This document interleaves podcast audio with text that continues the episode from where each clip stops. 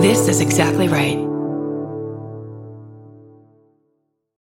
This episode is brought to you by Shopify. Whether you're selling a little or a lot, Shopify helps you do your thing, however you cha-ching. From the launch your online shop stage, all the way to the we just hit 1 million orders stage. No matter what stage you're in, Shopify's there to help you grow.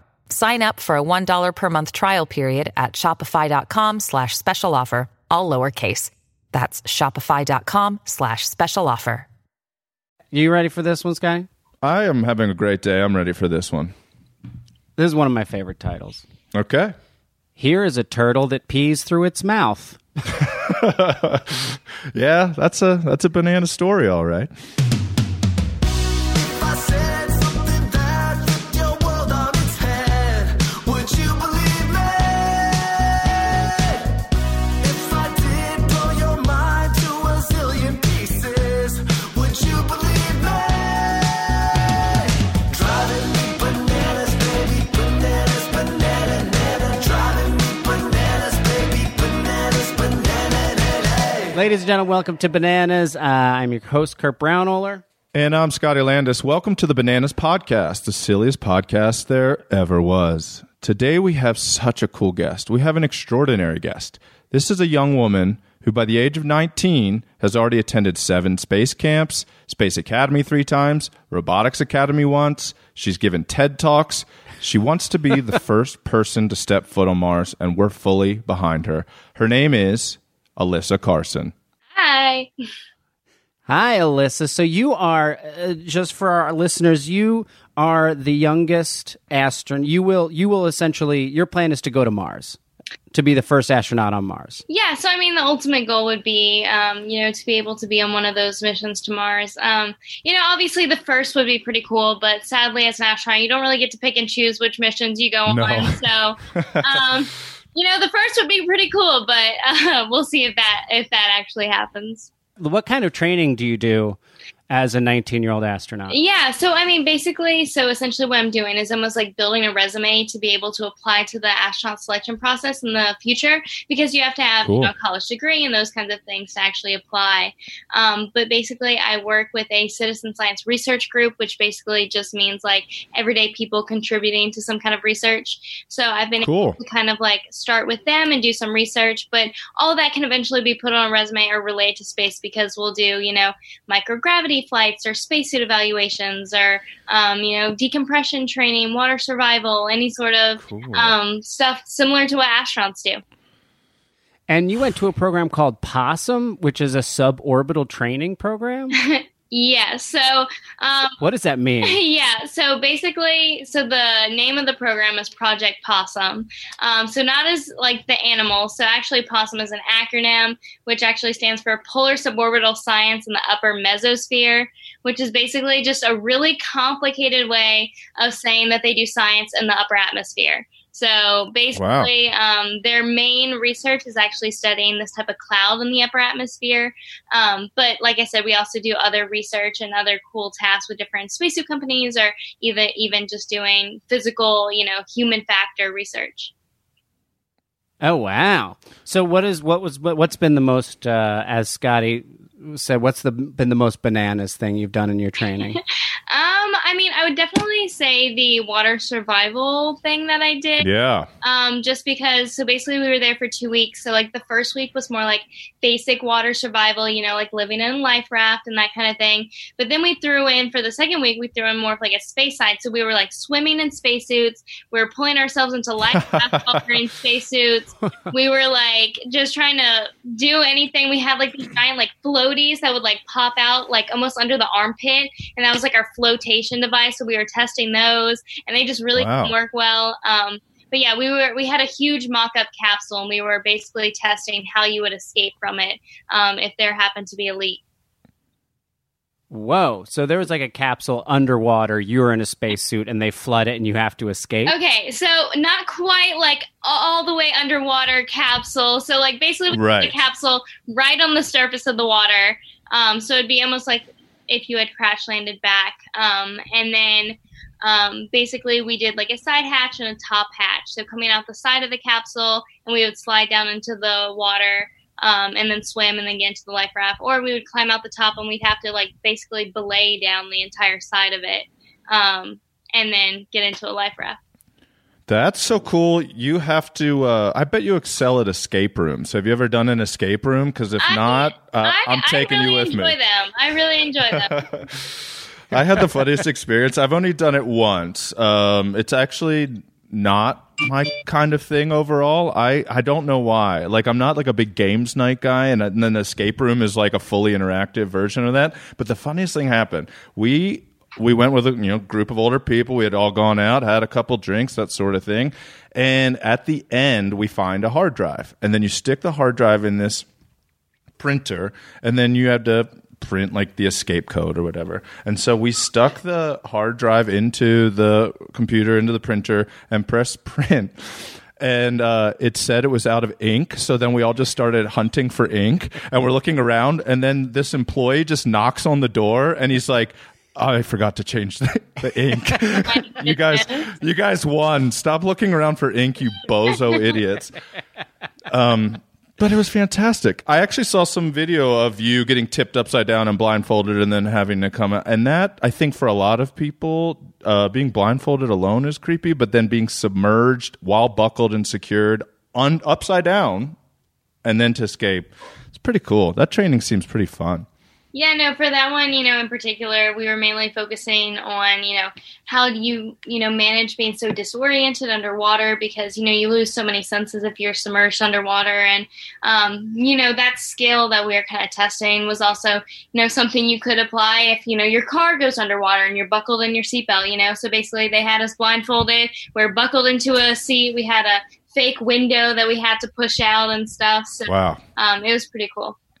Wow, that's amazing. And also, from one of your TED Talks, this is something I didn't know, is that you don't you have to be something first before you actually become an astronaut. Yeah. Right?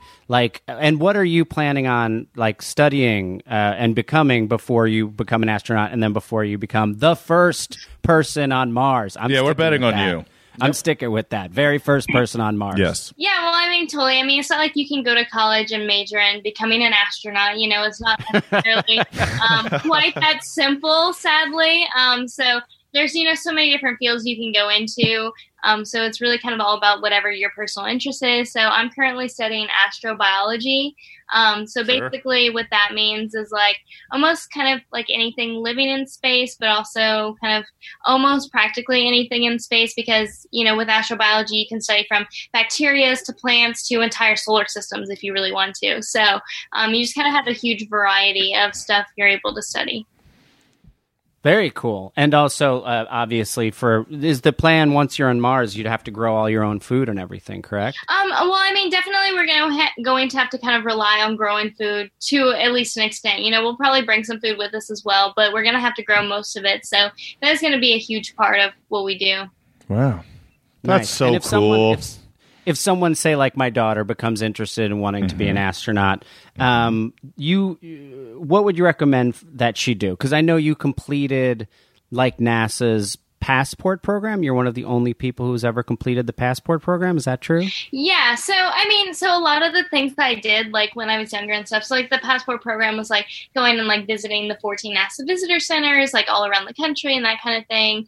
But a lot of the stuff that I did when I was younger was really just kind of helping me learn about space, learn about the opportunities in space, what I could do, and then kind of, taking that knowledge and figuring out, what kind of career I want to go into, what kind of astronaut I would want to be.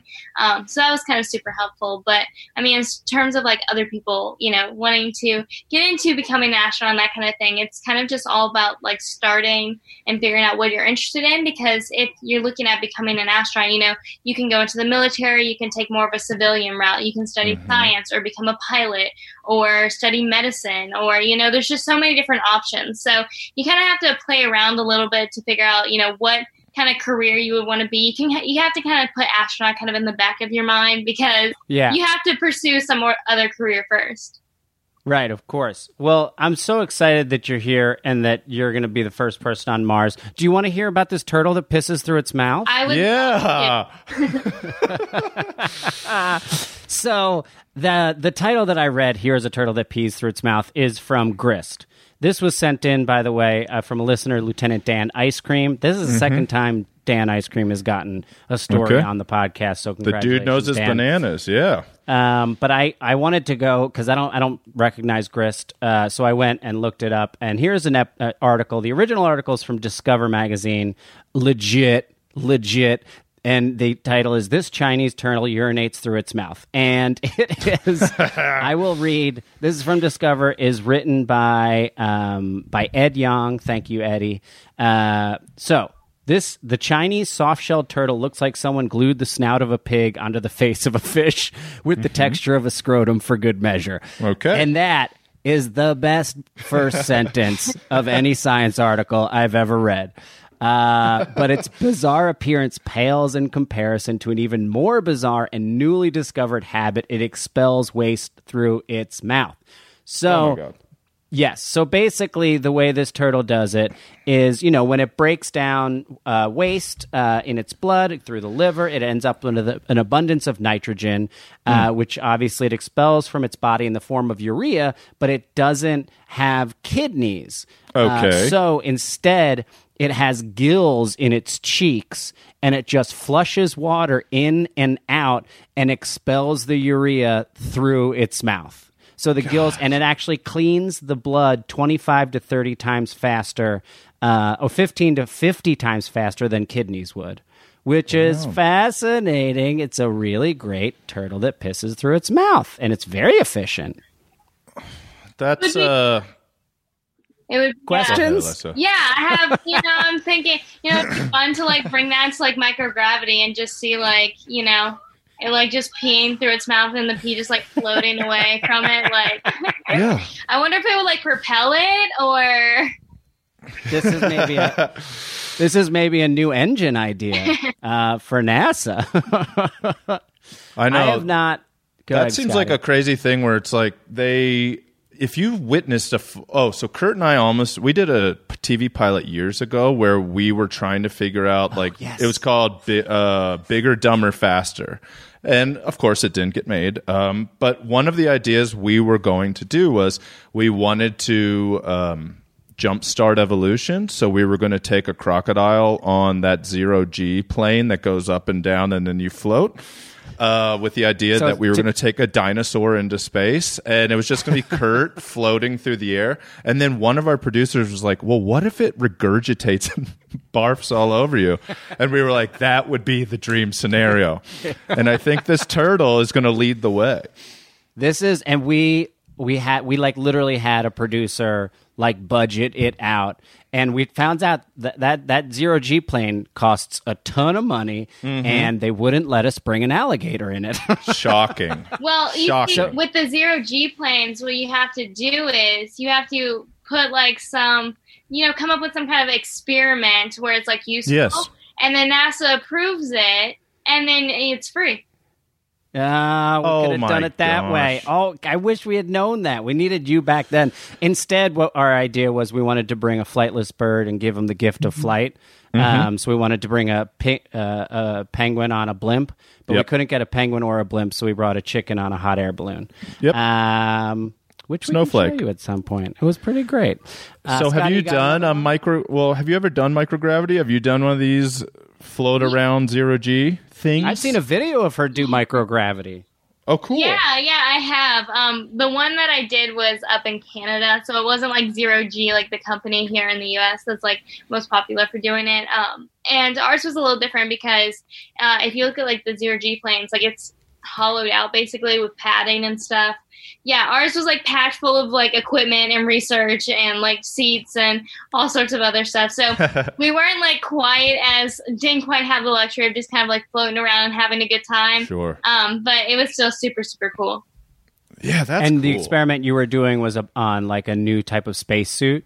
Yeah, so basically the idea was, the spacesuit company that we primarily work with is Final Frontier Spacesuit Design, and basically the goal was, it was the first time that we had the suit pressurized, so completely closed with its own oxygen flow and everything, and basically the test was seeing how well you would be able to maneuver in the suit in microgravity. So each parabola, we had a different task. risk. So, you know, my job at that time was really just like making sure he was okay, because if he were to vomit in the suit, then it would just be a really bad day.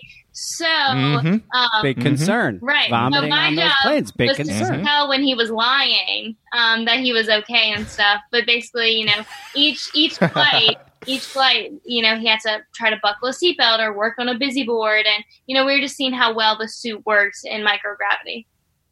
Okay, cool. And then you also designed your own luggage for space, is that correct? Cool. Yeah, so I did. It was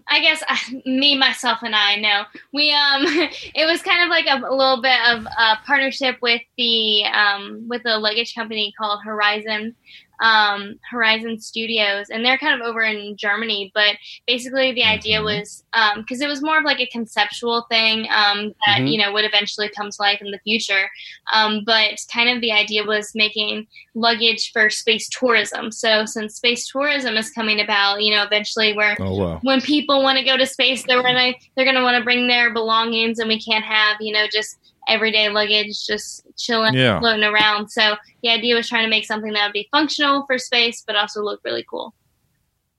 Nice. Scotty, you got another one for me, buddy? I do. I did some research this morning, so I have some Alyssa-specific news stories. So your call sign is Blueberry, correct? Yes. And we don't show the video of this podcast.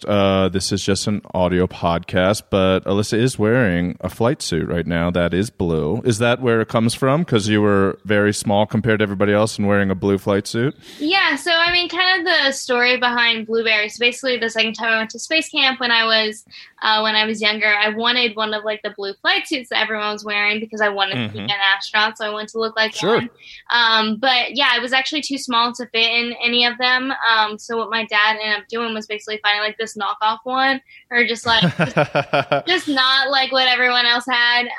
But basically it was just a really dark shade of blue and just not really the right color. Just a little off. So everyone told me it made me look like a blueberry because of how dark the color was. And so, you know, for the rest of the time at that camp, they would just say, you know, Blueberry, can you do this, whatever it might be. And then, you know, I was like, okay, you know, whatever. Came back the next year to space camp, and they were like, oh, it's Blueberry. And I'm like, okay, it's continuing.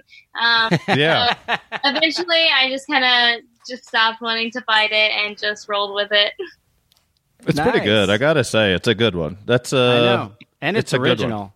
Kurt, who would you be? What would your call sign be? Oh, Tiny Giraffe. Tiny Giraffe. That's pretty good. You want to fly. If you're looking right and something's going wrong, you want Tiny Giraffe right there. What would yours be, Scotty? Oh, probably like how about chamomile? Because if things go bad, I'm just going to pretend to be asleep the entire time. You actually are very calming. You would be good to have on a space. Yeah. Oh, yeah. That's story, Scotty. Okay. So here's the headline: Wolves eat blueberries.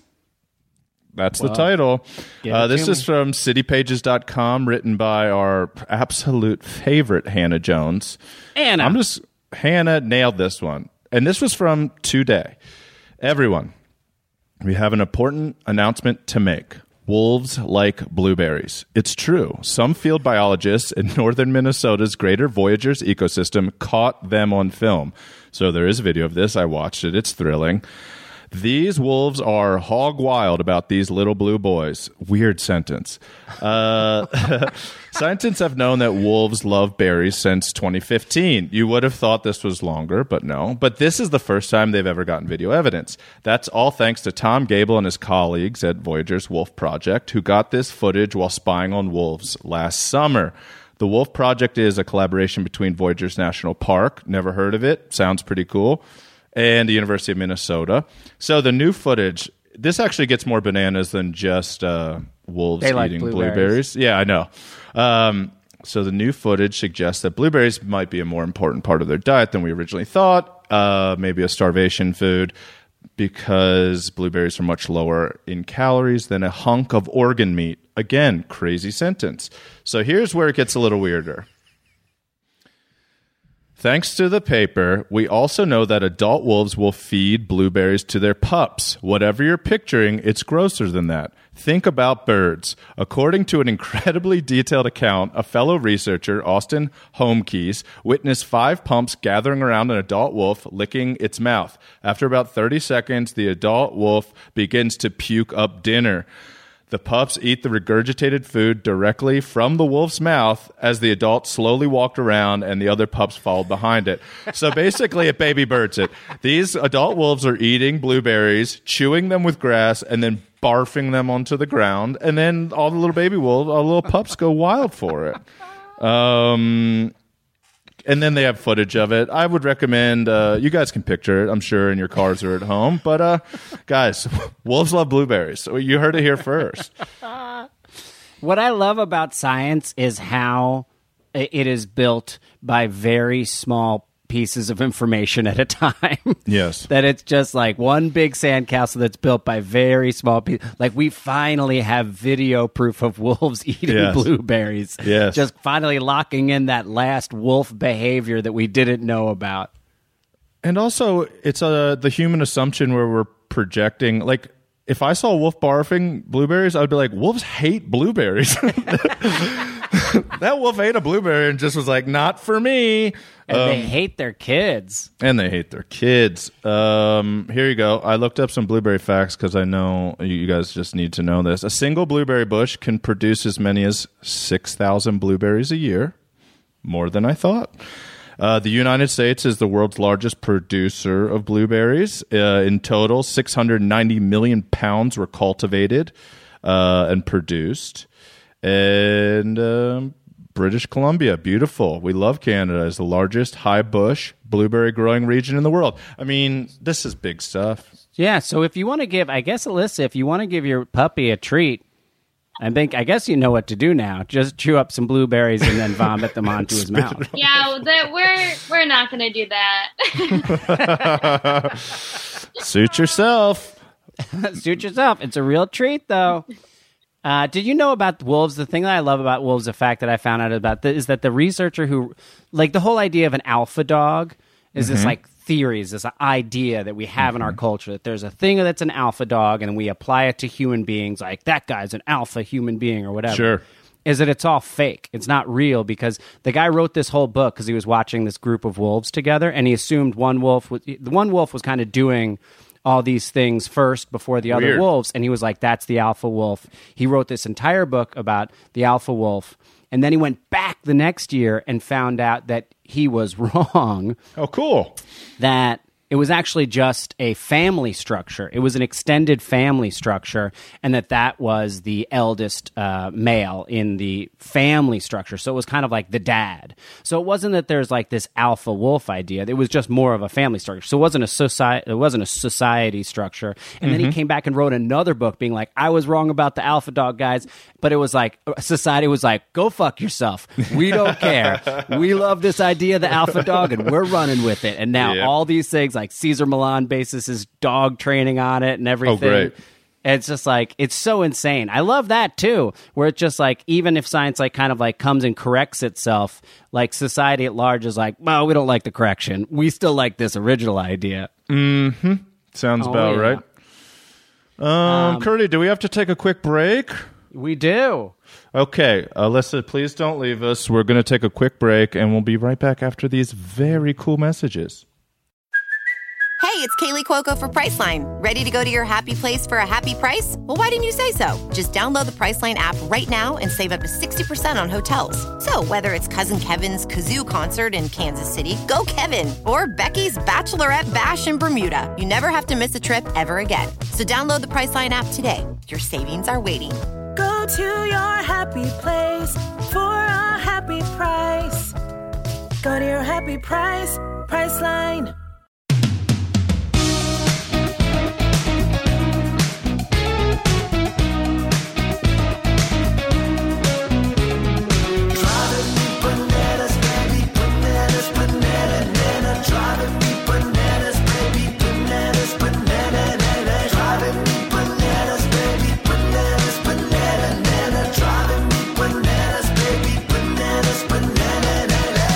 And we are back. We are back with Alyssa Carson, future first person on Mars. She doesn't even have to say it. We're saying it for her because we believe in her so much.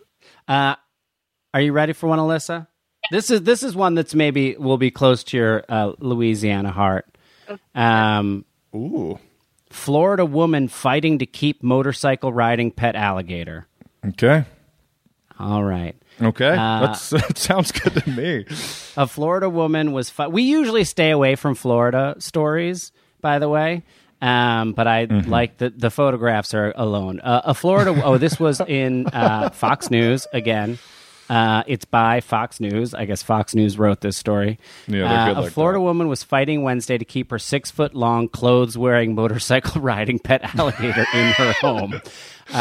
Thorne has a license for the alligator for 11 years, but the gator recently grew to 6 feet. Wildlife officials say an alligator that size must have 2.5 acres of land. Thorne told the Orlando Sentinel that even if she had land available, Rambo, his name's Rambo, can't be left outdoors because of his sensitivity to sunlight.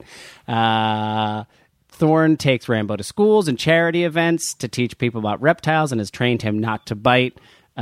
Quote, he loves kids, and when kids come around, he shuts his mouth really tight so fingers can't go in his mouth. That is the sentence right before Rambo eats a child's hand.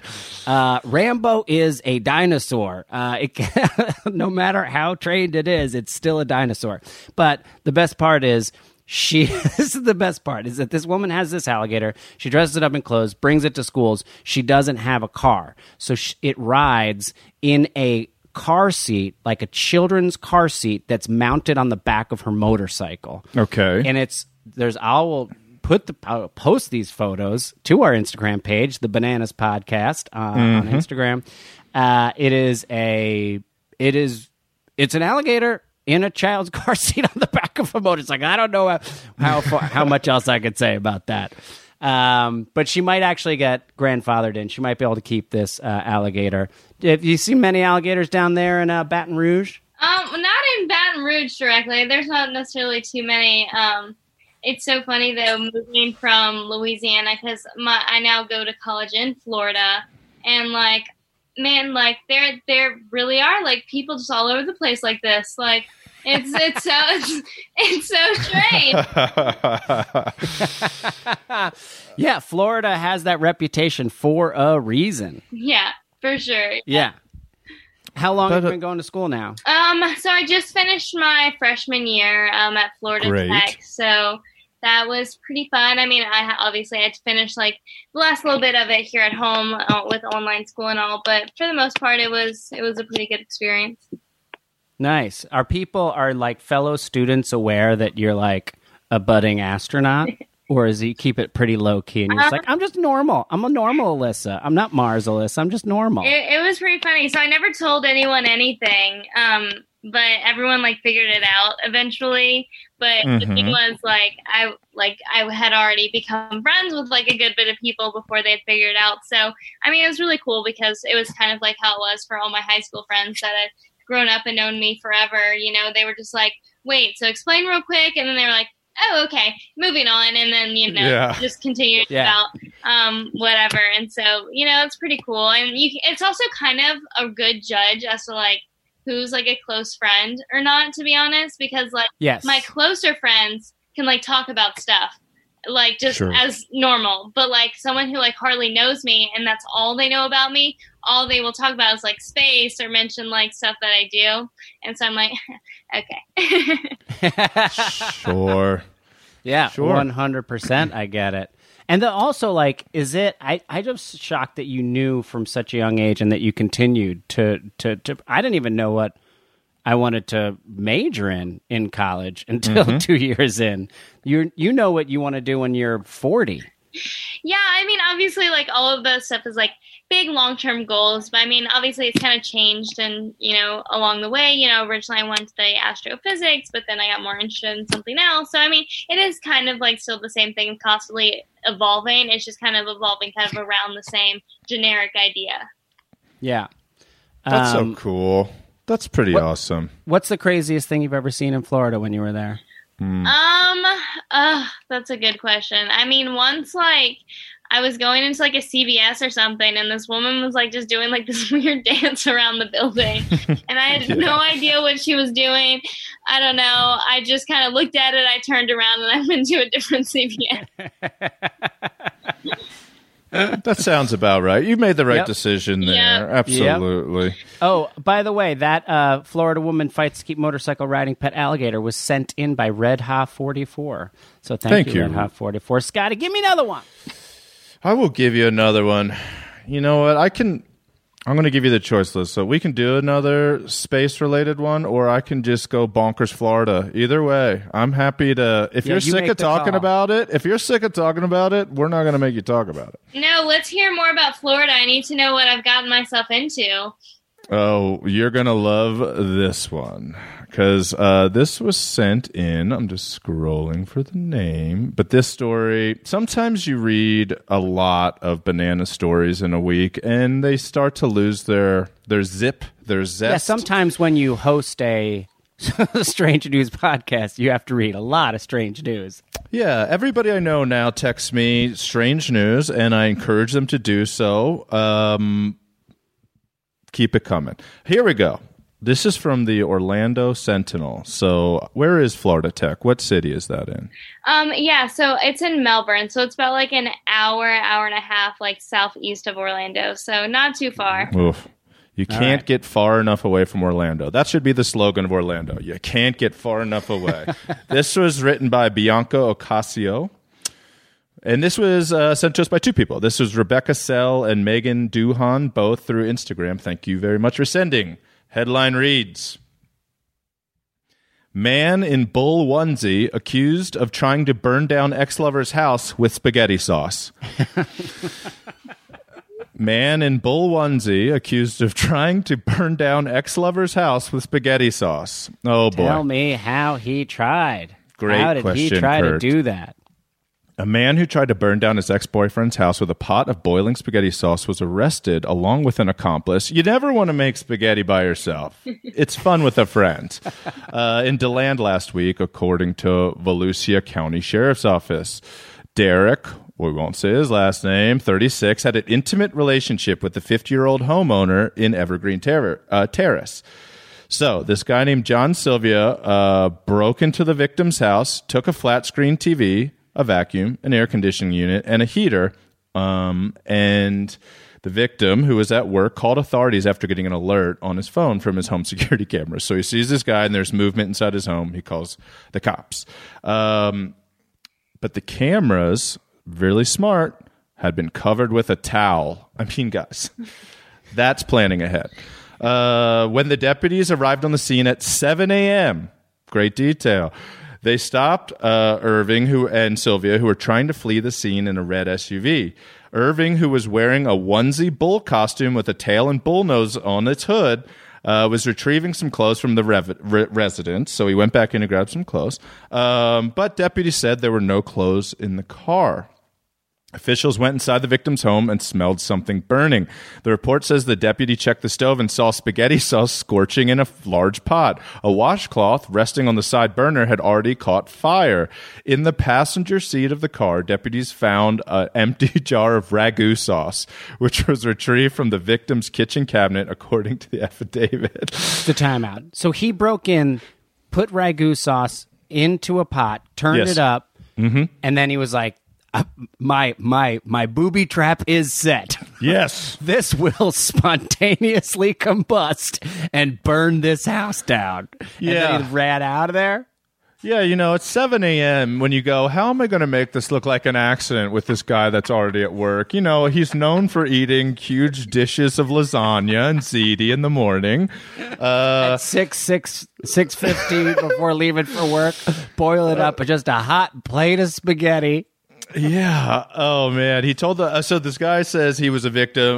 The victim said he knew Irving. They used to date 4 months ago, so maybe nasty breakup. We don't know all the details of this clearly bizarre love triangle, a very Florida love triangle. And this guy says he didn't know if the ex was burglarizing the home or giving him a ride home. So basically, this guy's like, hey, I'll take you home. He didn't realize it was being robbed. There's a lot of question marks in this story. But one thing for sure is if you're going to... Oh, and he got arrested for and charged with arson, burglary, and grand theft. And driving with a suspended license. So there was really no... Wow. Besides the towel over and bringing Ragu with him, there wasn't a whole lot of planning for this. I love poorly framed arson jobs. This might be, as long as nobody gets hurt and nobody dies, send us the weirdest poorly planned arson stories you can.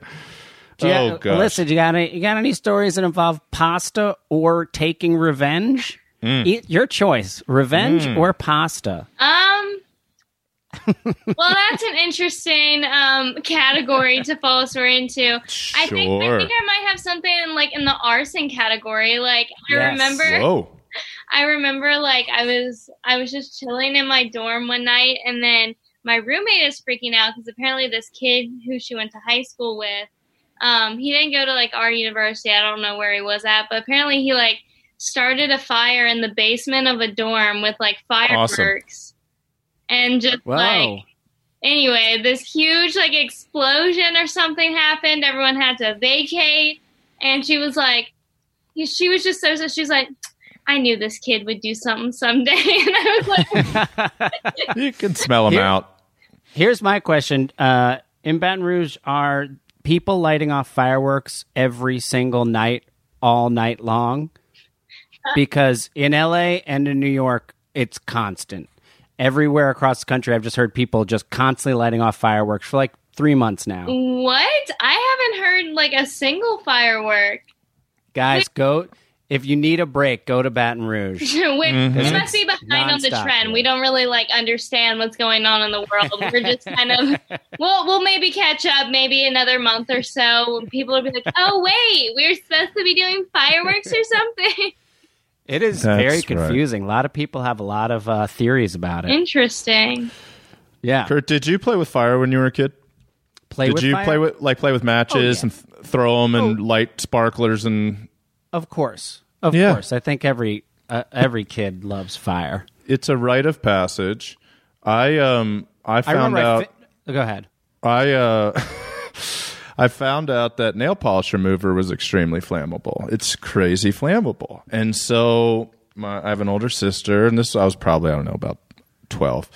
And so I decided I was going to build a hot air balloon in the backyard. And I filled up a plastic cup and stitched using just thread and needle, basically like a plastic bag over a cup, and then poured in the acetone or whatever it is, light it on fire, and it fills. It starts to fill.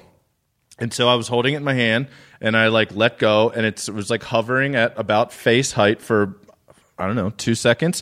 Then the plastic, the strings, and the cup all catch fire. It tilts and then pours burning nail polish remover onto my feet, and I start running around, but because it was coating them, I wasn't getting burned, except when it finished, it's one of those things, all my leg hair was gone. I didn't have a lot anyways. I was 12 years old. But basically, I lit a floating face-height Molotov cocktail and then just watched as it poured. So that's science to me. Alyssa, you're way ahead of the curve. For me, it was doing the dumbest thing imaginable. Yeah, when I finished, I think it was, I think it was calculus. Mm-hmm. And I came home, it was like summer break. And I was like, I never have to do calculus again. So I put the calculus book inside like a Coke 12-pack cardboard box and poured gasoline all over it. Then didn't know that the fumes of gasoline is what ignites, not actually the liquid. Cool. So then, struck a match right near it, and the whole thing just blew up. Oh my God. It was a very loud boom. Take that, math. Screw you, math. I did it. Not this summer. Are you ready for another one, Alyssa? I'm ready.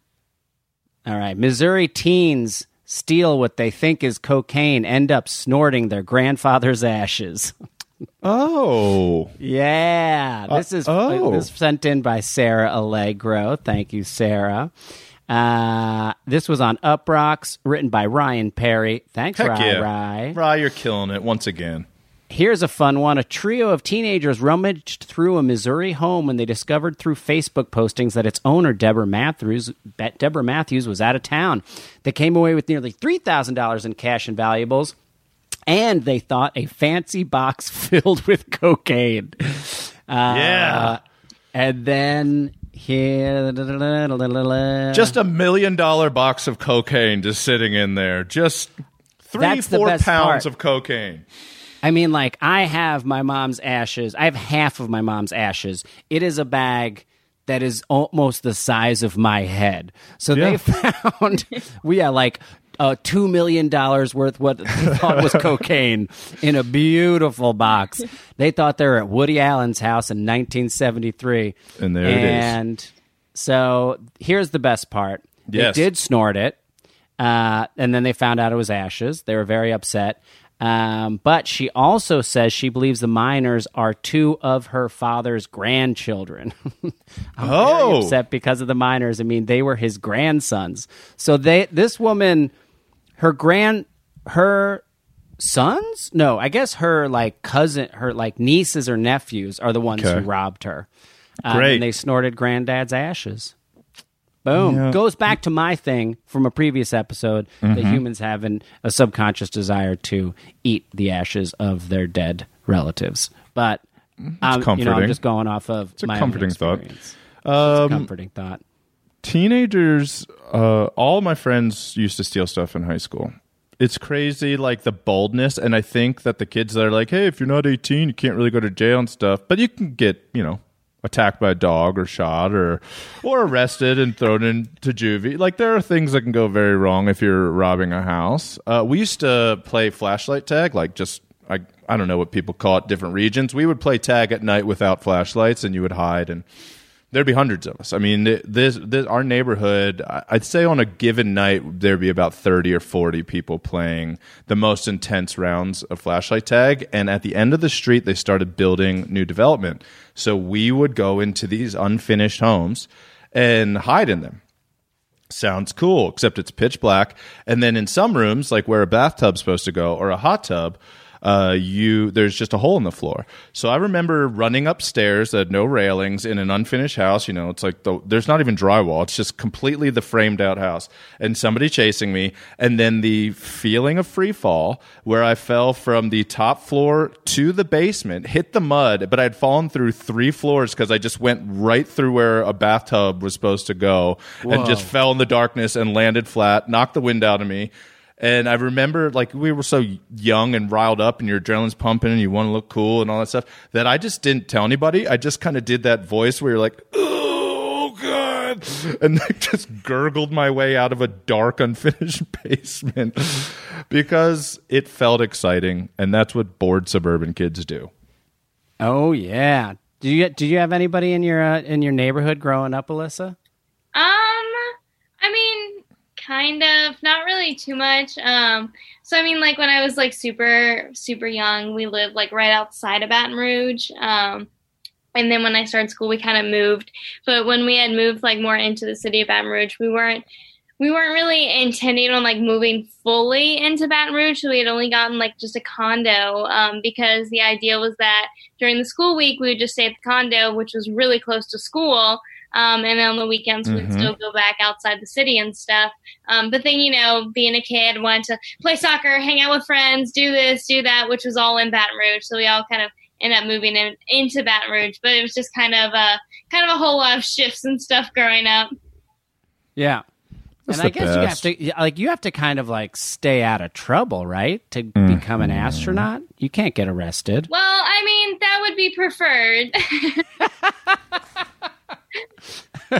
I like that you're taking in one of your TED Talks you talk about shifting the paradigm and approaching this in a different way and maybe blazing a new path towards becoming an astronaut, and I love that. I think that's so cool. I've always felt that there should be what you're doing is you're excelling and you're picking up all these skills and you're also bringing other life skills that are maybe non-traditional to the typical astronaut path. I always thought that there should be the United States, when they send up a mission, They have the best of the best, and then they just have one average Joe. They just have somebody from somewhere to see the effects of space on that person and the psychological repercussions. It's the same way I feel about the Olympics, that the host country in every event should send one just average citizen to compete in all the events versus so we can see at home like, oh, that's how I would be. I would get dead last by 5 seconds in the 100-meter dash. But do you feel like it is an advantage that you're coming at it from a totally different trajectory? Yeah, I mean, it's definitely super interesting because kind of the typical path of astronauts kind of up to this point has just been, some people who have been successful in their careers, a selection process rolls around, either they see it or someone sends it, they're like, oh, hey, I happen to meet these requirements, well, I'm going to happen to apply, and then they get selected, and they're like, cool, I'm an astronaut now.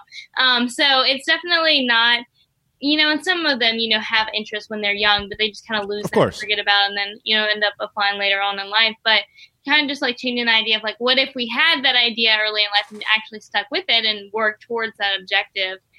So it's definitely, just a different mindset of it. And it's also, can be applied to other jobs as well because, obviously it's totally normal to not have it figured out what you want to do. But I mean, some people do, some people really have, something that they really enjoy and, or even, if it changes along the way, it never hurts to actually learn and pursue or start seeing what you can actually get involved with something that you're interested in. Also, I think that you're kind of creating a new model, especially for Mars travel, because there is, there's a good chance that a Mars trip could be a one-way trip, right? Yeah, I mean, a lot of people have, different companies and different people have kind of had different ideas for the mission to Mars. Some ideas happen to have a one-way mission. Some, include a return. I do think that the first missions are going to have a return trip just for many reasons. First of all, I don't necessarily think that we're at the point of just like, first hurrah, let's just send them and never bring them back and just kind of hope for the best. I don't necessarily think that's kind of like how the space program works. We want to kind of build up to that. And then at the same time, the goal of the mission to Mars is to have research done and all of this. And we can only bring so much scientific equipment with us. So, I think in general, we're going to want to bring stuff back to continue to figure things out and do research and stuff. So, just kind of those two, first layer things. I think that there's definitely going to be a return for the first several missions, but maybe we can work out, especially as technology develops to where like the in-between time is quicker. I think once that gets quicker, then, it'll be no problem. Well, I volunteer as the bozo guinea pig, by the way, in 15 years. I probably won't have much going on. I'm willing to go. How long does it take to get to Mars? 6 months, 9 months, something like that? Yeah, I got time. I'm in. Give me another story, Scotty. Okay. This one is from irishtimes.com, I believe. irishcentral.com, written by Shane O'Brien, at ShamMob96. Shane O'Brien, classic Irish name. Yep. Scottish man fined for calling Irish man a leprechaun. So Terry Myers, 41, appeared in the Aberdeen Sheriff courtroom after he sent his ex-partner an email in which he made reference to the woman's new partner as being a leprechaun. He is Irish. So the public prosecutor has the ability to impose fiscal fines. She said that Myers made, quote, various threats to assault to the woman's new partner in the email. Love additionally said that Myers referred to her new partner as a leprechaun in the email. She said the term was found offensive since he was born in Dublin. Myers pled guilty to sending the message that was grossly offensive, indecent, and menacing, according to the Evening Express, and that he used offensive derogatory language to refer to the woman's new partner. The court found that Myers had committed a racially aggravated offense. So calling an Irishman a leprechaun, you can get charged as a racially aggravated offense. He was fined the equivalent of $350 American. And but in a similar case in 2008, a Liverpool court found that calling somebody a leprechaun was not a racist insult. And in that case, an 18-year-old called a woman named Eleanor Vince a fucking leprechaun and was not charged with racially aggravated harassment. It's interesting that it's xenophobic, if anything, right? Because it's just a country. It's not like a Scottish person isn't. Okay, well, we're going to get into a whole big. That's a deeper conversation. It's but in an email, calling an Irishman an actual born in Dublin Irishman a leprechaun could land you in jail and fine you $350. I gotta delete some emails, guys. Yeah. That's been Kurt's nickname for me for years. That's one of my go-tos. Oh no. That seems fun. That seems like a fun, and it's, quote, petty and pathetic was what the lawyers were describing the attack as. I'm just surprised that that you can get fined for an email. I had no idea. Also, let it go. Let it go. If it's an ex, let it. Why keep harassing somebody? Stop holding on to the past. Alyssa, have you ever been to Ireland? I have, actually. Been to Dublin. Did you see any leprechauns? Like Sorry, I had to. Did you meet any leprechauns? We're going to get so many Irish complaints. No, we love it. My mom's last name is Farrell. I'm safe. No, I had gone for I went to the Dublin Tech Summit and spoke there, which was a whole lot of fun. So it was my first time in Ireland. I only went the one time so far, but it was a whole lot of fun. It was pretty cool because Chris Hadfield was there, and Chris Hadfield is a pretty popular Canadian astronaut. He plays the guitar and sings, so he's a pretty good crowd favorite. And so that was like my first time being able to meet him, and so that was pretty cool. Just to kind of meet him and chat for a little bit. We actually, our flight kind of overlapped with like the last day of the conference, so like we didn't actually get to like sit in for his speech, but what we did was we went to like his rehearsal basically the day before. So it was so cool because he was practicing, because he was planning on singing Major Tom, he was planning on singing that classic space song. Right, exactly. Classic. He was planning on singing that like during the conference or whatever. But he was practicing, the vocals and the guitar sounds and getting it to sound right before the thing. So it was like being like at your own like private concert, because like there wasn't anyone in there because it's rehearsal. So I was that's like, great. Wow, like ground control. Like I was like, this is so bizarre. I love that this guy who has been to space already a very impressive person to listen to speak, also feels like he's got to pizzazz it up a little bit and sing a song at the end. Give it a little flourish. A little flourish right at the end. All right. Do you guys want two short little ones before we let Alyssa go? I think so. Sure. Alyssa, these are very short. Hanging in? And these are right up my alley because they're both about animals. I don't mean to choose. Most stories are about animals, but I end up doing it. This one was sent to us by, I think, 100 people. Drunk monkey sentenced to life behind bars after attacking 250 humans. So this is a story about a alcoholic monkey. Sure. The monkey's named Kalua. Great name. Pronounced the same way as you pronounce the coffee liqueur. He will spend the rest of his life in animal prison. This is from 7news.com.au, our favorite local Australian website. Absolutely. Great work, guys. This is by the digital staff. Thank you, digital staff. Keep doing your thing, Digi. According to reports, the animal's bitten over 250 people. One of his victims died. I'm so sorry. R.I.P. Kalua is a pet monkey. I'm just going to read this because it has some weird things that I don't understand. Kalua is a pet monkey owned by an occultist. An occultist is someone who believes in the existence of supernatural agencies, but don't get too distracted by that. The owner said the owner would regularly give Kalua liquor to drink. We can't be sure if Kalua was actually drinking Kalua. This is where it gets a bit dark. The beloved pet eventually became an alcoholic when his owner... the occultist, again, not really important, died, and the booze stopped flowing. The monkey became aggressive. Kalua went on a rampage across the Mirzapur district in India, biting everyone he came across. Eventually, animal experts were called in to catch him. Now Kalua is behind bars at the Kanpur Zoo. Oh, it's a zoo! Oh. This article, I think, that's why they just said digital staff wrote it, because I don't know if this is I mean, it's all real because I know that there's many other websites that covered this because we got a lot of them. But here's a quote from the Kanpur Zoo. We kept him in isolation for some months and then shifted him to a separate cage. There's been no change in his behavior, and he remains as aggressive as he was. It has been 3 years since he was brought here. Now it has been decided that he will remain in captivity all his life. That is sad. And just because he got it, that's crazy. Also, maybe it was just grief. Maybe it was just grief. His owner died, or his buddy died, his drinking buddy died, and he just started biting people. See, things make a lot more sense now that we're talking about zoo rather than animal jail. I was like, what is animal jail? I was like, is a monkey just like picking up his like cup and like planting it against the bar? Like, no, my God. No, Alyssa, I am so happy you said that because that ties in with this other story, this quick one. Hit us. Dutch police. Mm-hmm. Oh, come on. The best police.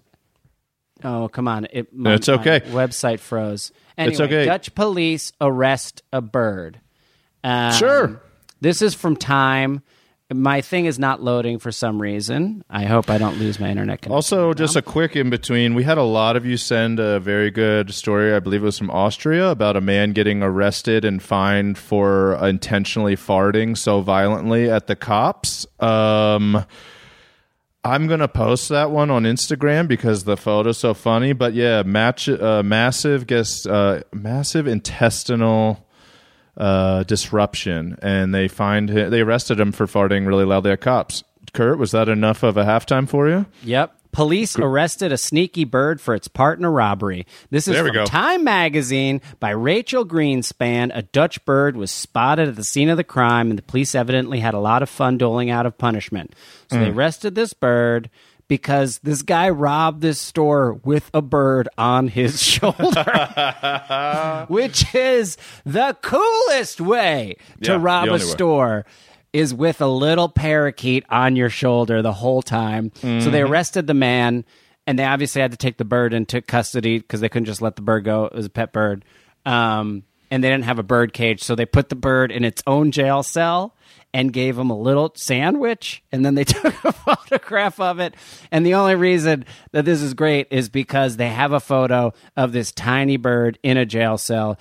Like, and he has nibbled a little bit on his sandwich, on his like jail sandwich that he gets. Can he not look for the bars? Like, is he that like? Great question. That is a great question. Also, he might have his wings clipped. Do you know what I mean? He might not be able to fly.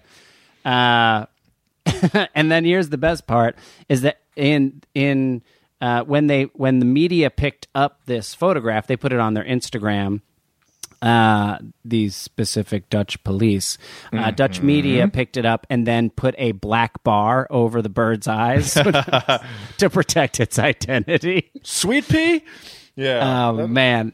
It looks really great. That's so funny. There's a joy when you're on the beach and you see like somebody go into the ocean and then you see the seagulls land and start going at their like Doritos and sandwiches and you give that half-assed like, hey, watch it. And then you just give in and then you see 400 like of the most ravenous birds in the world just ripping apart somebody's Quiznos. It's a joy. I watched a couple go into the water. And a bird came over. They had their bag. It was zipped closed. The seagull unzipped the bag, reached inside of it, pulled out a Burger King bag, then grabbed the bag by the bottom, picked it upside down, dumped the contents of the Burger King out, and then found a chicken sandwich, Burger King chicken sandwich, that long one, and then unwrapped it, and then grabbed the whole sandwich and took off with it. Seagulls are very smart, and they're awful. Yep. Smart and awful. Are you a bird fan, Alyssa? I mean, I don't dislike them, but I'm not like a fan either. Good. No, we need that kind of diplomacy on Mars. Yes, exactly. I don't dislike or like birds, guys. Are you having fun up here? It's good. It's not bad. It's not my favorite. That's how you know when somebody doesn't like something at a restaurant. You're like, is that good? And they're like, it's not my favorite. That means they hate it and they're going to get fast food on the drive home. It's not my favorite. Oh, Alyssa, thank you so much for being on Bananas. Where can people find you? Is there anything you want to plug? Anything you want to tell people about? Yeah, sure. I mean, you can find anything about what's going on, I guess, in my life or, you know, anything just space related in general, all under NASA Blueberry. So whatever social media you like, it's probably there. Cool. And yeah, just kind of, you know, keep whatever interest in the space industry alive. Thank you. And bless and God you. Bless you. Oh, thank you. That was a quiet sneeze, everyone. I tried to make it quiet. They can't hear you sneeze in space. That's what they say. Right. Well, thank you so much, and keep going for it. And I'm sure we're going to check back in with you at some point. And if you ever come across any crazy space stories that you think we would love, please send them our way. We would love that. Thank you, Alyssa, and good luck. Thank you so much. Bananas. Bananas.